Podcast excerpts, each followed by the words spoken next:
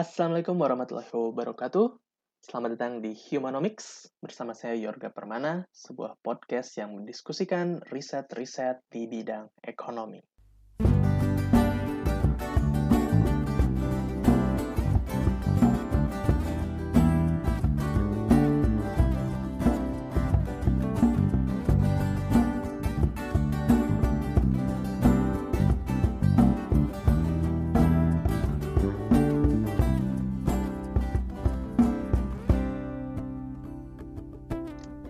Jadi di episode satu ini kita akan diskusi dengan sahabat saya Mas Media Wahyudi Askar tentang riset PhD-nya ya dengan tema finansial literasi dan kaitannya dengan ketimpangan, kemiskinan, dan pertumbuhan ekonomi.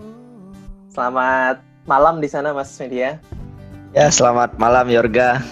Oke, jadi sebelum kita diskusi lebih jauh, saya kenalin dulu ya. Jadi Mas Media ini dulu idola saya ya Mas. Dulu. Wah, dulu ya.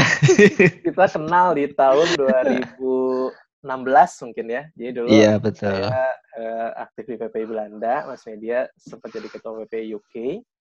Uh, dan banyak juga ke sini ke sini jadi diskusi bareng sampai akhirnya riset bareng ya kesampaian kita kemarin Iya, betul. riset tentang uh, COVID, mobilitas masyarakat dan kasus positif rate di Indonesia waktu itu. Jadi Mas Media ini sebelum nanti mungkin hmm, kenalan lebih jauh, Mas Media ini PhD di University of Manchester ya Mas? Ya, betul. University of Manchester. topik eh, tesis tentang finansial literasi. Lulus tahun 2019 lalu ya? Atau 2020 Ya. malah? 2019 ya? 2019. 2019 dan alhamdulillah sekarang udah ada di Indonesia. Tapi ya Mas eh, diasporanya masih anget lah ya. Jadi masih masih kita anggap sebagai diaspora lah ya karena belum lama tinggal di Depok tapi sebenarnya masih eh, punya kenangan dengan UK gitu. Iya. Oke Mas Edia, eh, Oke. cerita dulu mungkin eh, PhD-nya kemarin sebetulnya ngambil topik apa sih dan apa menga- kenapa itu jadi ketertarikan Mas Media? Ya, makasih Yorga sudah diundang ke podcastnya Yorga. Senang juga bisa Ah. ngobrol dengan salah satu cendekiawan terbaik ITB ya. Aduh aduh. Tapi sekarang sudah uh, di LSI. Mudah-mudahan nggak lupa sama sama sama ITB ya. Amin amin. Ah ya, jadi saya selesai 2019 uh, sekitar empat tahun PhD di University of Manchester. Riset PhD saya tentang literasi keuangan. Uh, jadi mungkin sudah banyak yang tahu ya apa itu literasi keuangan, tapi pada intinya uh, saya mendalami tentang bagaimana uh, masyarakat bisa memahami bahwa cara mereka mengelola finansial itu sangat mempengaruhi uh, kebiasaan mereka sehari-hari dan juga pada jangka panjang itu akan sangat mempengaruhi tingkat kesejahteraan masyarakat begitu. Jadi sederhananya seperti itulah kira-kira Yorga. Kalau dari segi uh, teori sendiri Mm. uh, itu berawal sebetulnya dari riset master saya tentang financial development dan inequality. Oh jadi, ini Jadi- lanjutan dari eh, Itu riset lanjutan master ya? dari riset master di, saya di kampus Jadi- yang sama. di kampus yang sama. Jadi waktu master saya meliti tentang bagaimana financial development di banyak negara, Hmm. apakah justru menyebabkan ketimpangan ekonomi atau justru menurunkan ketimpangan ekonomi. Harusnya Mm-mm. menurunkan ketimpangan ekonomi karena ketika Kenapa tuh? semakin karena ketika perbankan sektor finansial semakin maju, Mm-mm. tentu uh, uh, makin advance ya transaksi keuangan masyarakat, uh, economic growth juga makin tinggi, makin bagus karena ada Hmm. investasi, terus kemudian ada FDI dan lain-lain sehingga kemudian economic growth itu akan memacu pertumbuhan ekonomi, pengurangan pengangguran dan seterusnya sehingga mengurangi kemiskinan. Tapi di Hmm. sisi lain, financial development juga berpeluang meningkatkan kemiskinan begitu atau meningkatkan ketimpangan ekonomi yaitu ketika uh, distribusi financial access tidak merata di uh, wilayah satu wilayah tersebut atau di negara tersebut gitu. Hmm. Ini yang sebetulnya terjadi di Indonesia di mana uh, financial development berkembang cukup signifikan selama beberapa hmm. tahun terakhir, hmm. tetapi uh, gapnya sangat signifikan. Artinya masyarakat yang bisa mengakses uh, sektor finansial hanya masyarakat dari golongan-golongan tertentu. Sehingga kita bisa melihat ada wilayah-wilayah tertentu yang sangat signifikan sektor finansialnya, masyarakatnya juga sangat maju dan paham bagaimana mengelola aset, paham bagaimana perbankan itu bekerja. Tetapi di sisi lain kita bisa melihat di mana masyarakat bahkan tidak tahu apa itu uh, fungsi perbankan. Banyak masyarakat yang bahkan tidak bisa menghitung uh, suku bunga, gitu. Hmm. Sehingga banyak masyarakat kalau di desa-desa itu terjebak pada tengkulak gitu karena mereka memang tidak memahami bagaimana cara menghitung suku bunga sehingga lama kelamaan terjebak pada hutang dan justru semakin berat untuk keluar dari garis kemiskinan gitu. Hmm. Jadi sebetulnya uh, eh, S3 saya adalah uh, ya lanjutan ya kajian mungkin lebih lebih detail tentang bagaimana financial development yang ideal. Uh, yang mudah-mudahan dengan struktur financial development yang ideal itu sebetulnya bisa mengurangi ketimpangan ekonomi atau juga mengurangi kemiskinan seperti itu. Oke, menarik nih, menarik. Jadi sebenarnya kalau di sini definisi literasi keuangan itu apa, Mas? Maksudnya apakah melek bank atau melek membuka rekening kah atau bisa mengatur uh, laporan keuangan di rumah atau Iya. Ya, menarik sekali pertanyaannya. Kenapa menarik? Karena empat tahun kayaknya itu pertanyaan yang sudah pertanyaan penguji sangat ya? sering. Iya, pertanyaan penguji. Apa yang kamu maksud dengan literasi keuangan gitu? Jadi memang tahun-tahun pertama itu pusing gitu. Bagaimana menjawabnya dengan baik? Apa isi sebetulnya financial literasi itu? Gitu. Nah, tapi belakangan uh, setelah lulus ya mau nggak mau kan harus paham.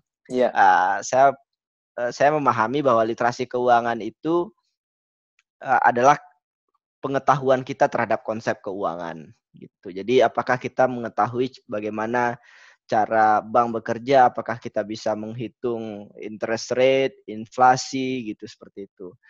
Ah, tapi ada juga yang dinamakan financial behavior gitu. Financial behavior itu uh, adalah sisi lain dari literasi keuangan, di mana financial behavior itu termasuk di dalamnya adalah seberapa uh, kuat keinginan kita untuk menabung gitu.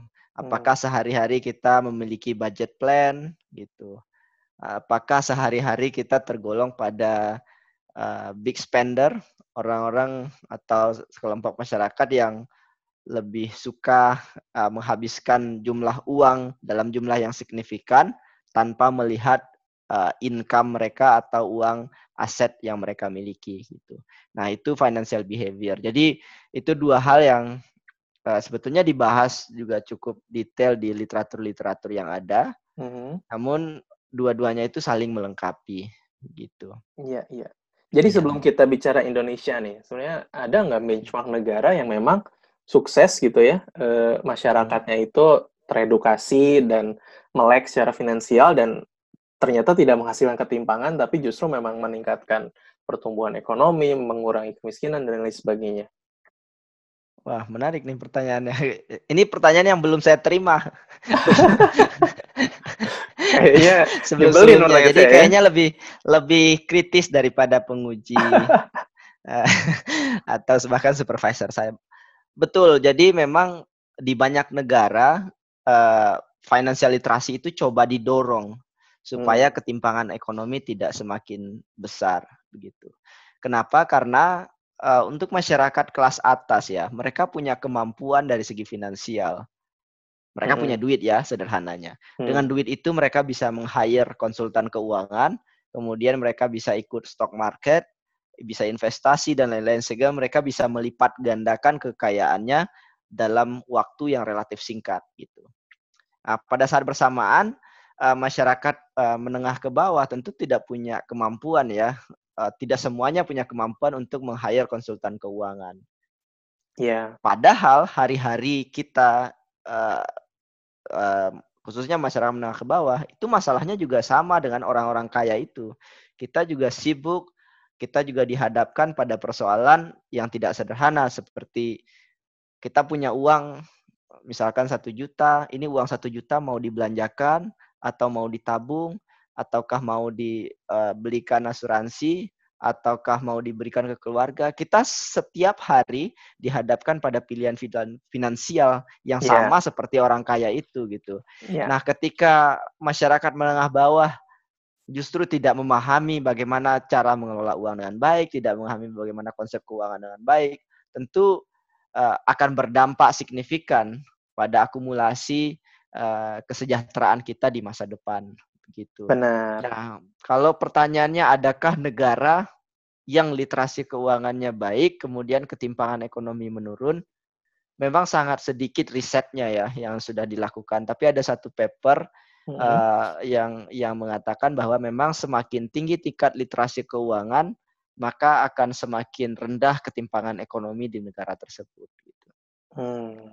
Uh, Uh, silahkan cari coba di Google saya lupa pengarangnya yeah, yeah. Financial Literacy and Inequality itu iya, ketemu yeah, yeah. dan bisa di download itu. Iya yeah, Tapi itu yang jadi uh, apa benchmark atau langkah awal Mas Media akhirnya tertarik untuk menguji hipotesis ini di Indonesia gitu ya? Sebetulnya uh, itu teori dan normatif ya. Iya, iya. Tapi ada ada ini enggak ini ngobrol nggak apa-apa ya. Ngobrol Jadi kalau seandainya ditanyain sama supervisor otomatis kan jawabnya harus berdasarkan uh, kajian ilmiah gitu. Benar. Ya sebetulnya ada sisi-sisi lain kenapa saya kemudian ngambil topik ini. Waktu saya di Papua saya menemukan uh, ada masyarakat yang bahkan uh, tidak bisa uh, ya bertransaksi keuangan gitu. Hmm. Ketika saya di Kalimantan, saya juga masih ingat sekali ada bapak-bapak yang kemudian sewa, ah, bukan sewa ya, beli motor kredit, anaknya ada dua, dan dua-duanya punya motor. Dan anaknya itu masih SMP. Kenapa dia beli motor kredit? Karena nggak nggak sanggup ngelihat anaknya nggak punya motor, sedangkan tetangga-tetangga lain punya motor, hmm. gitu. Nah, akhirnya kan berat dari segi finansial kan berat sehingga hari-hari uh, bapak itu juga semakin berat untuk mencukupi kebutuhan rumah tangganya. Itu bisa kita lihat di di lingkungan sekitar kita. Iya. Tapi ya. ada satu hal lagi yang sebetulnya uh, paling mendasar kenapa saya uh, melakukan riset tentang ini itu soal orang tua sebetulnya. Jadi ibu saya dibesarkan yatim. Uh, dan waktu itu memang sulit sekali ya di kampung sangat terpencil eh, tapi beliau dikirimi uang nggak banyak gitu dari perantau di Jakarta gitu karena beli, uh, ibu saya adalah uh, sa salah satu keluarga yang paling miskin di kampung itu hmm. tapi dengan uang terbatas itu beliau bisa menabung dan tetap sekolah gitu hingga hmm. kemudian uh, beliau menjadi uh, PNS guru ya, guru SD. Hmm. Dan nah, anak, dari beliau, anaknya bisa nyampe ke UK lah ya gitu. Iya UK gitu. Dah dari beliau saya saya belakangan aja sih baru kepikiran. Jangan-jangan memang salah satu alasan kenapa beliau bisa kuat dan bisa keluar dari garis kemiskinan saat itu adalah kemampuan beliau untuk mengelola keuangannya dengan baik gitu. Nah, dan sehingga pada akhirnya pernah ibu saya nanya, kamu riset kamu tentang apa? Saya cerita tentang literasi keuangan. Hmm. Dia juga nggak paham apa itu literasi keuangan. Tapi pada intinya sebetulnya beliau melakukan sa salah satu prinsip-prinsip ideal dalam bagaimana cara kita mengelola uang gitu. Oke. Okay. It, itu Jadi, sih ya. mungkin. Jadi pada pada akhirnya sangat personal ya mungkin PhD topik ini memang keluar dari eh, masalah-masalah uh, yang ada di sekitar mas media gitu ya. Betul, betul. Cuman kan untuk uh, supaya lulus ujian tahun pertama, untuk iya. lulus yeah. PhD kan harus bikin literatur bikin review, literatur review, ya. harus ekonometrik segala macam. Padahal kadang kalau dipikir-pikir nggak ada ekonometrik pun kita udah tahu bahwa itu bermanfaat ya. Tapi kan kita harus kita membuktikan secara iya, empiris iya, membuktikannya itu aja. secara empiris dan harus kelihatan cerdas gitu. Jadi wow, menarik sekali ini ya. Oke Mas Media, ini sesi pertama. Nanti kita akan lanjut bincang di sesi kedua setelah ya. uh, yang satu ini.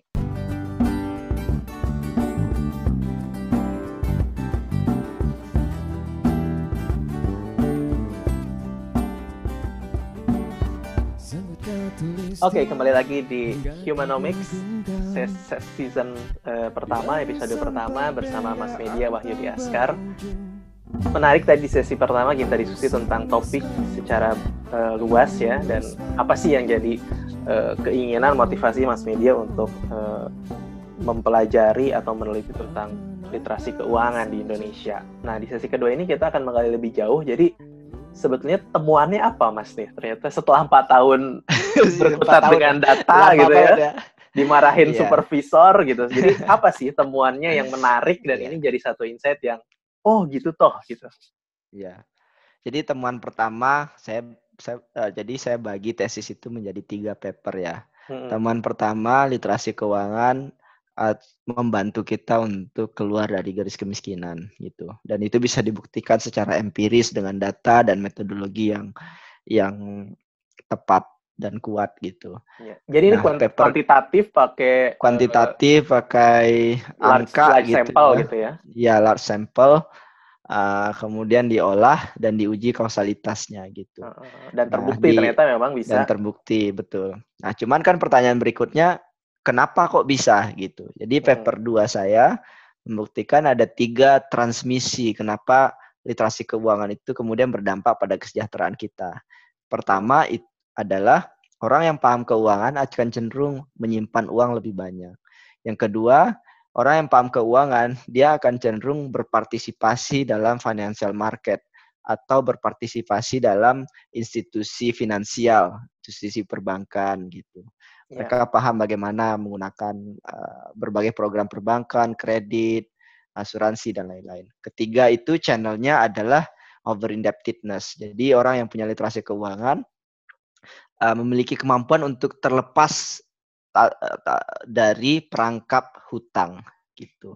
Nah itu paper kedua saya. Nah paper ketiga itu findingsnya saya saya sebetulnya lebih uh, senang dengan paper ketiga saya. Kenapa? Hmm. Karena itu yang paling sulit gitu eh, membuktikannya. Jadi tapi, ada tapi uh, tapi nggak nggak ngejar skupas kopus gitu kan?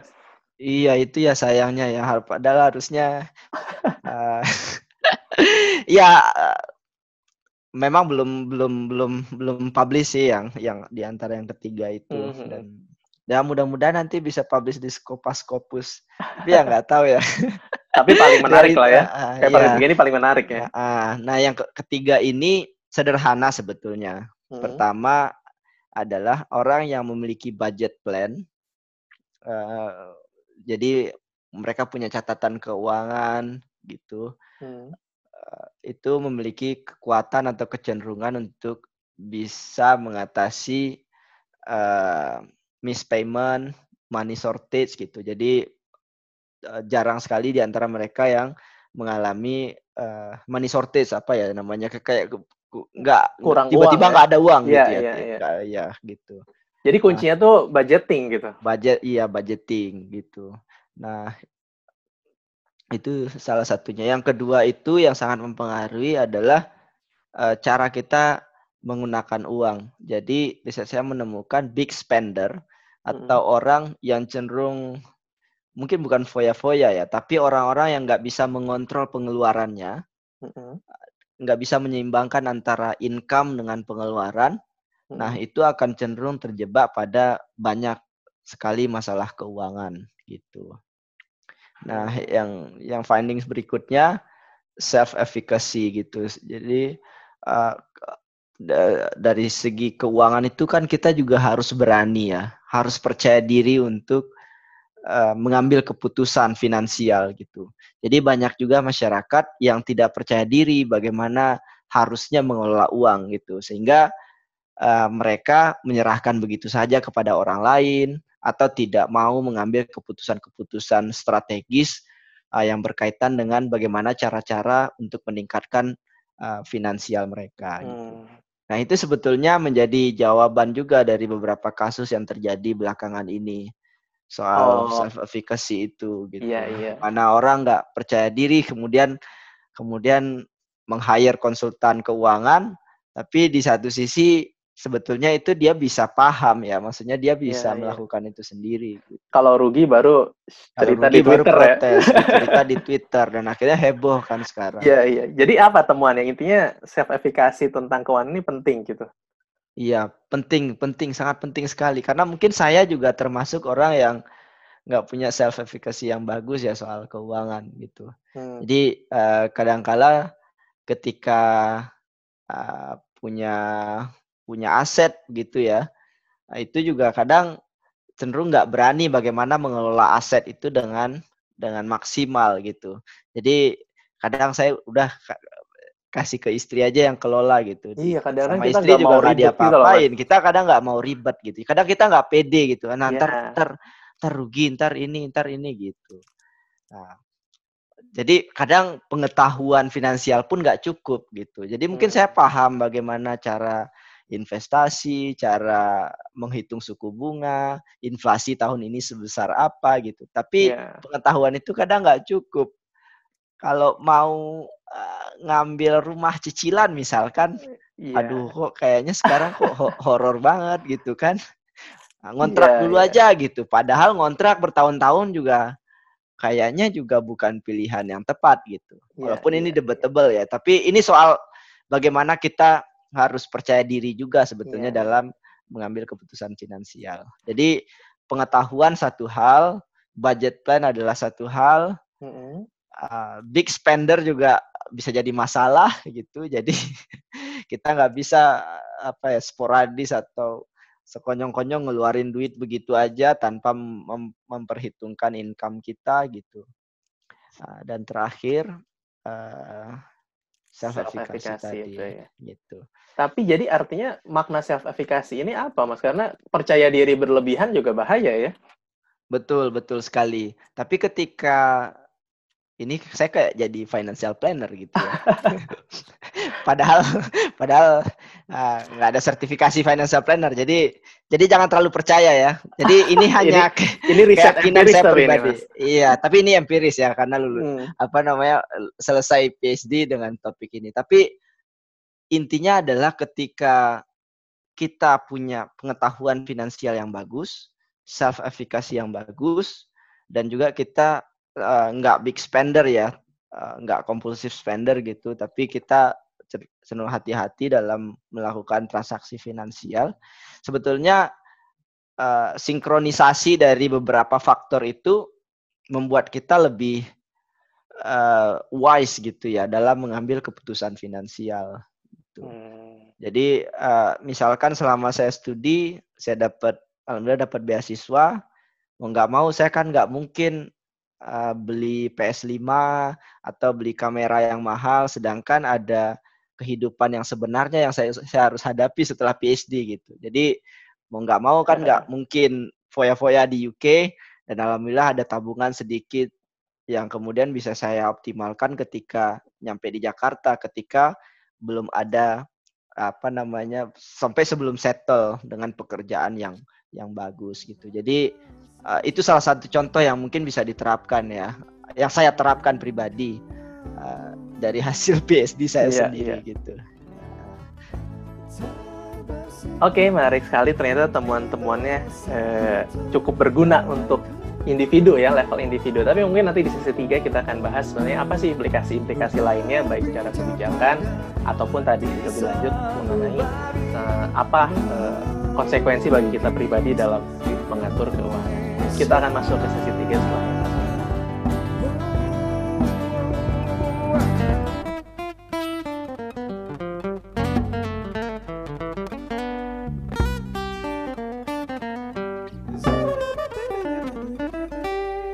kembali di sesi 3 episode pertama Humanomics bersama saya Yorga Permana ditemani oleh uh, pembicara kita Mas Media Wahyudi Askar. Oke Mas, menarik nih. Uh, so what gitu. Jadi pertanyaan lanjutannya berarti kan oke okay, kita tahu literasi keuangan ini penting gitu ya.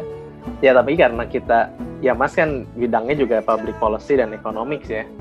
Jadi yeah. tentu selain nasihatnya buat pribadi juga apa sih uh, uh, insight yang menarik untuk pemerintah, pengambil kebijakan atau local government gitu ya, setelah mereka yeah. kita tahu nih penting, tapi intervensi apa yang bisa dilakukan untuk meningkatkan kecerdasan finansial masyarakat ini? Betul. Iya, uh, jadi memang hari-hari kita semua uh, repot atau sibuk dengan keuangan ya. Yeah. Baik itu orang kaya sampai masyarakat menengah ke bawah. Uh, tentu kalau dari segi development adalah soal pemberdayaan bagaimana masyarakat kelas bawah, menengah ke bawah bisa terangkat uh, kesejahteraannya lewat berbagai kebijakan. Nah, kita semua tahu salah satu kebijakan yang cukup uh, favorit saat ini adalah cash transfer gitu. Kita tahu ada PKH, ya, ya, ya. ada kartu prakerja ya. Jadi kartu ya, prakerja ya. setelah pelatihan kan kita dikasih uang tuh gitu. Betul. Kalau nah, PKH tuh dulu BLT ya, sekarang jadi Iya, dulu BLT, harapan. sekarang PKH, program keluarga harapan. Jadi pada intinya masyarakat diberikan uang gitu. Iya, tapi bukan di edukasi, kan lebih ke nah, duit. Itu. Gitu. Betul. Jadi salah satu implikasi kebijakannya adalah itu harus disertai dengan bagaimana membangun literasi ah, keuangan masyarakat yang kuat. Gitu. Satu paket jadi gitu ya? Satu paket harusnya karena di banyak negara hmm. uh, seperti di Amerika Latin hmm. itu selalu ber, berjalan beriringan. Bersamaan pendampingan juga dilakukan dengan melakukan pelatihan literasi keuangan. Tidak hanya di institusi formal pendidikan ya, tapi yeah. juga di uh, institusi non formal atau lembaga swasta yang juga melakukan itu untuk masyarakat gitu. Sehingga uh, masyarakat juga nggak bingung itu uang harus digunakan untuk apa, bagaimana mengelolanya gitu. Betul. Dan eh, dan dan itu hal-halnya yang sifatnya sangat-sangat sederhana ya gitu. Bagaimana menggunakan uang itu untuk pendidikan anaknya atau untuk kebutuhan kebutuhan sehari-hari, tetapi dengan tetap mempertimbangkan basic needs gitu. Iya iya. Nah, jadi ada hal-hal yang sebetulnya kita bisa mendampingi bukan mendampingi ya, tapi memperkuat kapabilitas masyarakat dalam mengelola finansialnya. Gitu. Iya. Sebetulnya tapi masyarakat apakah, itu berdaya. Ya, gimana? Apakah jadinya perlu karena beberapa ya kan kan akhirnya menjadi conditional cash transfer gitu kan. Jadi artinya iya. si pemerintah tuh memberikan syarat-syarat diperuntukkan untuk apa saja. Tapi akhirnya hmm. ada yang mengkritik, oh berarti kita tidak memberi uh, ruang pilihan untuk uh, orang miskin ini karena kita udah memaksa dia harus uangnya harus dipakai apa. Jadi sebenarnya yang ideal tuh ya udah kasih aja uh, pokoknya harus dibeliin ini gitu atau memang lebih baik iya. uh, diedukasi supaya akhirnya mereka punya kebebasan memilih gitu mas. Iya kalau menurut saya sih zamannya sekarang zaman merdeka ya artinya masyarakat punya ke kemerdekaan untuk mengelola keuangannya masing-masing. Kita nggak bisa lagi kembali ke zaman konvensional ketika masyarakat harus diatur melakukan ini ini itu. Yeah. Nah makanya pertanyaannya adalah bagaimana caranya supaya uh, masyarakat diberikan guidance gitu arah bagaimana uang itu digunakan. Jadi kalau saya prinsipnya sederhana, uang itu diberikan saja untuk masyarakat, apalagi di tengah pandemi ini gitu. Hmm. Jadi nggak nggak perlu Harus diajari ikut pelatihan online betul, dulu gitu ya. Betul betul betul. Nggak perlu juga sebetulnya masyarakat itu uh, harus untuk pendidikan sekian persen, sekian persen, hmm. enggak hmm. juga. Karena masyarakat sebetulnya adalah yang paling tahu apa yang menjadi kebutuhan mereka. Gitu. Yeah. Nah, cuman uh, soal bagaimana mengalokasikan uang itu butuh memang teknis-teknis, ah, bukan ya, kreativitas gitu ya. Yeah. Uh, bagaimana ke keuangan itu dikelola. Misalkan hutang itu seharusnya berapa persen dari total income Terus ketika kita punya uh, uh, uang, masyarakat punya uang, bagaimana melakukan pencatatan keuangan sederhana. Nggak harus ribet model expenses, income sekian. Nggak harus ribet, tapi seenggaknya tercatat gitu. Terus bagaimana mengalokasikan uh, finansial untuk basic needs. Dan yeah. juga uh, bagaimana mungkin salah satunya adalah mendapatkan kredit dari perbankan. Sehingga masyarakat bisa berusaha gitu.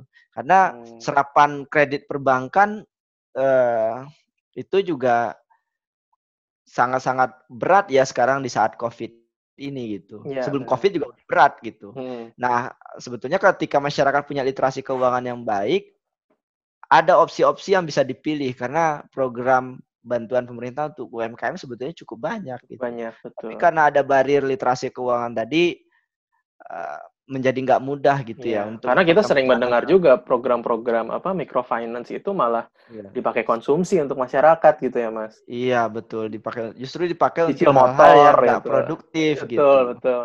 Iya. Nah, dan nah, memang idealnya adalah literasi keuangan harus dimulai dari sedari kecil dan harus menjadi kurikulum pemerintah di pendidikan gitu, pendidikan formal gitu. Jadi itu yang idealnya di banyak negara sudah menjadi kurikulum wajib gitu di lembaga formal atau pendidikan formal. Di Indonesia sayangnya belum gitu. Jadi hari-hari uh, kita uh, sekolah, kemudian setelah lulus pertanyaannya gimana caranya mendapatkan pekerjaan, bagaimana caranya menabung, bagaimana caranya investasi, itu nggak pernah ditanya. ya. Bahkan orang tua kita juga nggak pernah ngajarin kita gitu soal itu. Iya, iya, iya. Atau hal lainnya mungkin Yorga juga pernah kuliah finance pasti ya. Saya juga mungkin pernah kuliah ekonomi, tapi kita juga rasa-rasanya nggak pernah diajarin bagaimana cara mengelola uang sehari-hari gitu. Bagaimana caranya menghadapi gaya hidup di kota, uh, mak-mak pesen Shopee tiap hari gitu. Iya, uh, bagaimana cara memilih kebutuhan yang tepat gitu. Mengelola keuangan dengan maksimal seperti apa. Nah itu juga bukan hal yang mudah. Dan kita nggak pernah mendapatkan pengetahuan tentang itu sayangnya. Iya, sewaktu iya. sekolah gitu. Oke, menarik. Berarti dari segi implikasi kebijakan sebenarnya banyak opsi-opsi yang bisa dilakukan ya terkait uh, program yang sepaket, terkait uh, ini juga eduka apa edukasi yang dimulai dari dini gitu. Tapi iya pertanyaan terakhir nih, berarti implikasi kalau untuk personal gitu ya, karena ini risetnya menarik ya, bahas dari uh, level individual sampai level kebijakan juga ya mas ya. Iya. Nah ini buat kaum kaum millennials ini gimana mas? Karena kan udah terkenal ya millennials ini orang yang boros, susah beli rumah, terus seneng, seneng nongkrong di kafe gitu ya. Yang tadi mungkin secara pengetahuan sudah teredukasi ya, iya, ada lah follow, follow Joska lah gitu ya. Cuman Iya, Ternyata tadi kan temuan Mas ini pengetahuan aja nggak cukup gitu. Jadi sebenarnya Betul. apa langkah pertama yang perlu dilakukan generasi milenial ya kita atau adik-adik kita gitu terkait uh, hubungannya dengan temuan riset ini? Iya, ini pertanyaan mungkin refleksi untuk saya pribadi iya, juga. Nasehat buat kita ini. nasehat buat kita. Apalagi yang udah berkeluarga itu bukan betul, hal yang mudah betul. gitu. Mungkin yang bujangan sekarang masih bisa nongkrong di warung kopi, tapi coba nanti kalau udah ada uh, istri tetangga udah beli sofa baru, terus mobil baru gitu. Wah, itu kita masih naik motor gitu. Ya. naik motor. Saya malah sekarang belum punya motor gitu. Iya. Nah, jadi uh, pertama sih saya kira financial knowledge itu satu hal. Jadi kita harus paham bagaimana mengelola eh, bukan mengelola, bagaimana menghitung suku bunga. Kita harus paham sekarang apa itu inflasi gitu. Nilai tukar rupiah kita juga seharusnya sudah harus mulai paham karena ke depan uh, kita dihadapkan pada ketidakpastian finansial yang luar biasa gitu saat Covid ini. Tapi financial uh, knowledge harus diiringi oleh financial behavior yang bagus. Jadi ini sifatnya lebih mindset ya, ya soal psikologis mindset, ya, ya. Betul, soal betul. soal ya betul soal soal psikologis. Saya kira kita bisa mulai pertama itu dari budget plan gitu. Ada banyak aplikasi budget plan, tapi saya nggak terlalu menyarankan sih karena ribet gitu. Nah, hal sederhana yang bisa dilakukan adalah kalau yang udah berkeluarga bikin grup WhatsApp sama istri Hmm. Nah, bikin grup WhatsApp sama istri uh, setiap pengeluaran uh, yang besar-besar ya, yang beli pulpen gitu mungkin nggak perlu, tapi pengeluaran yang besar-besar ditulis gitu.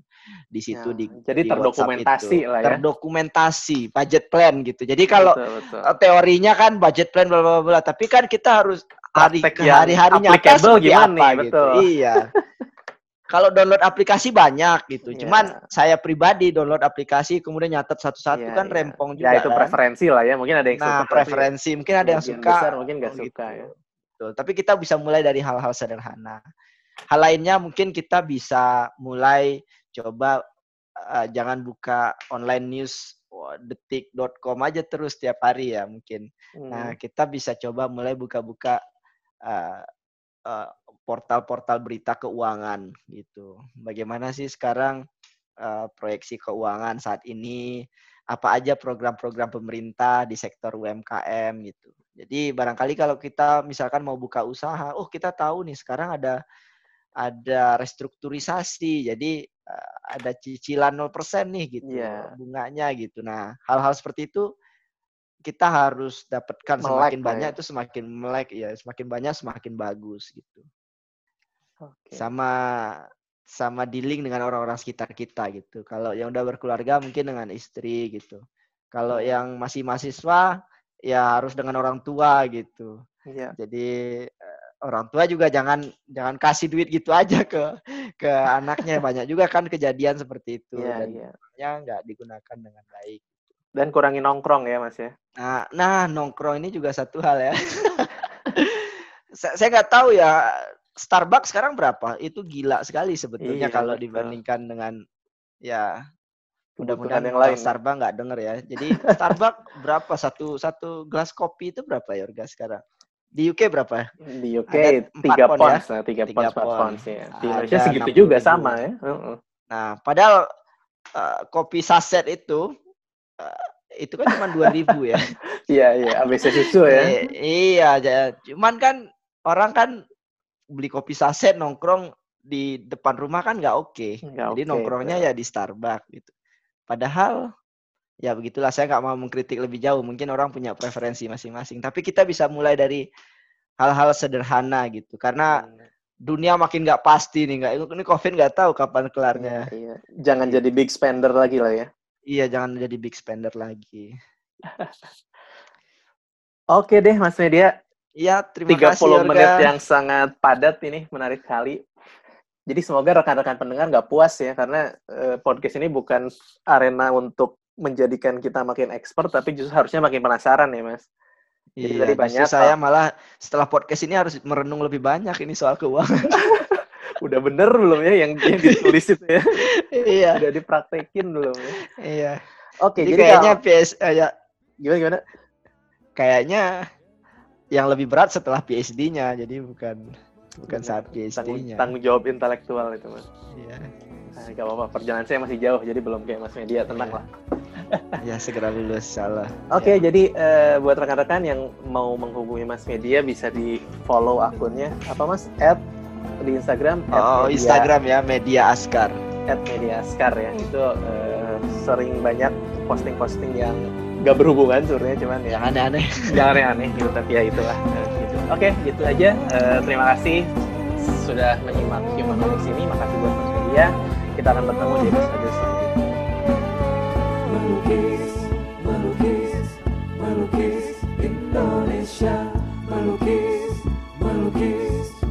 melukis Indonesia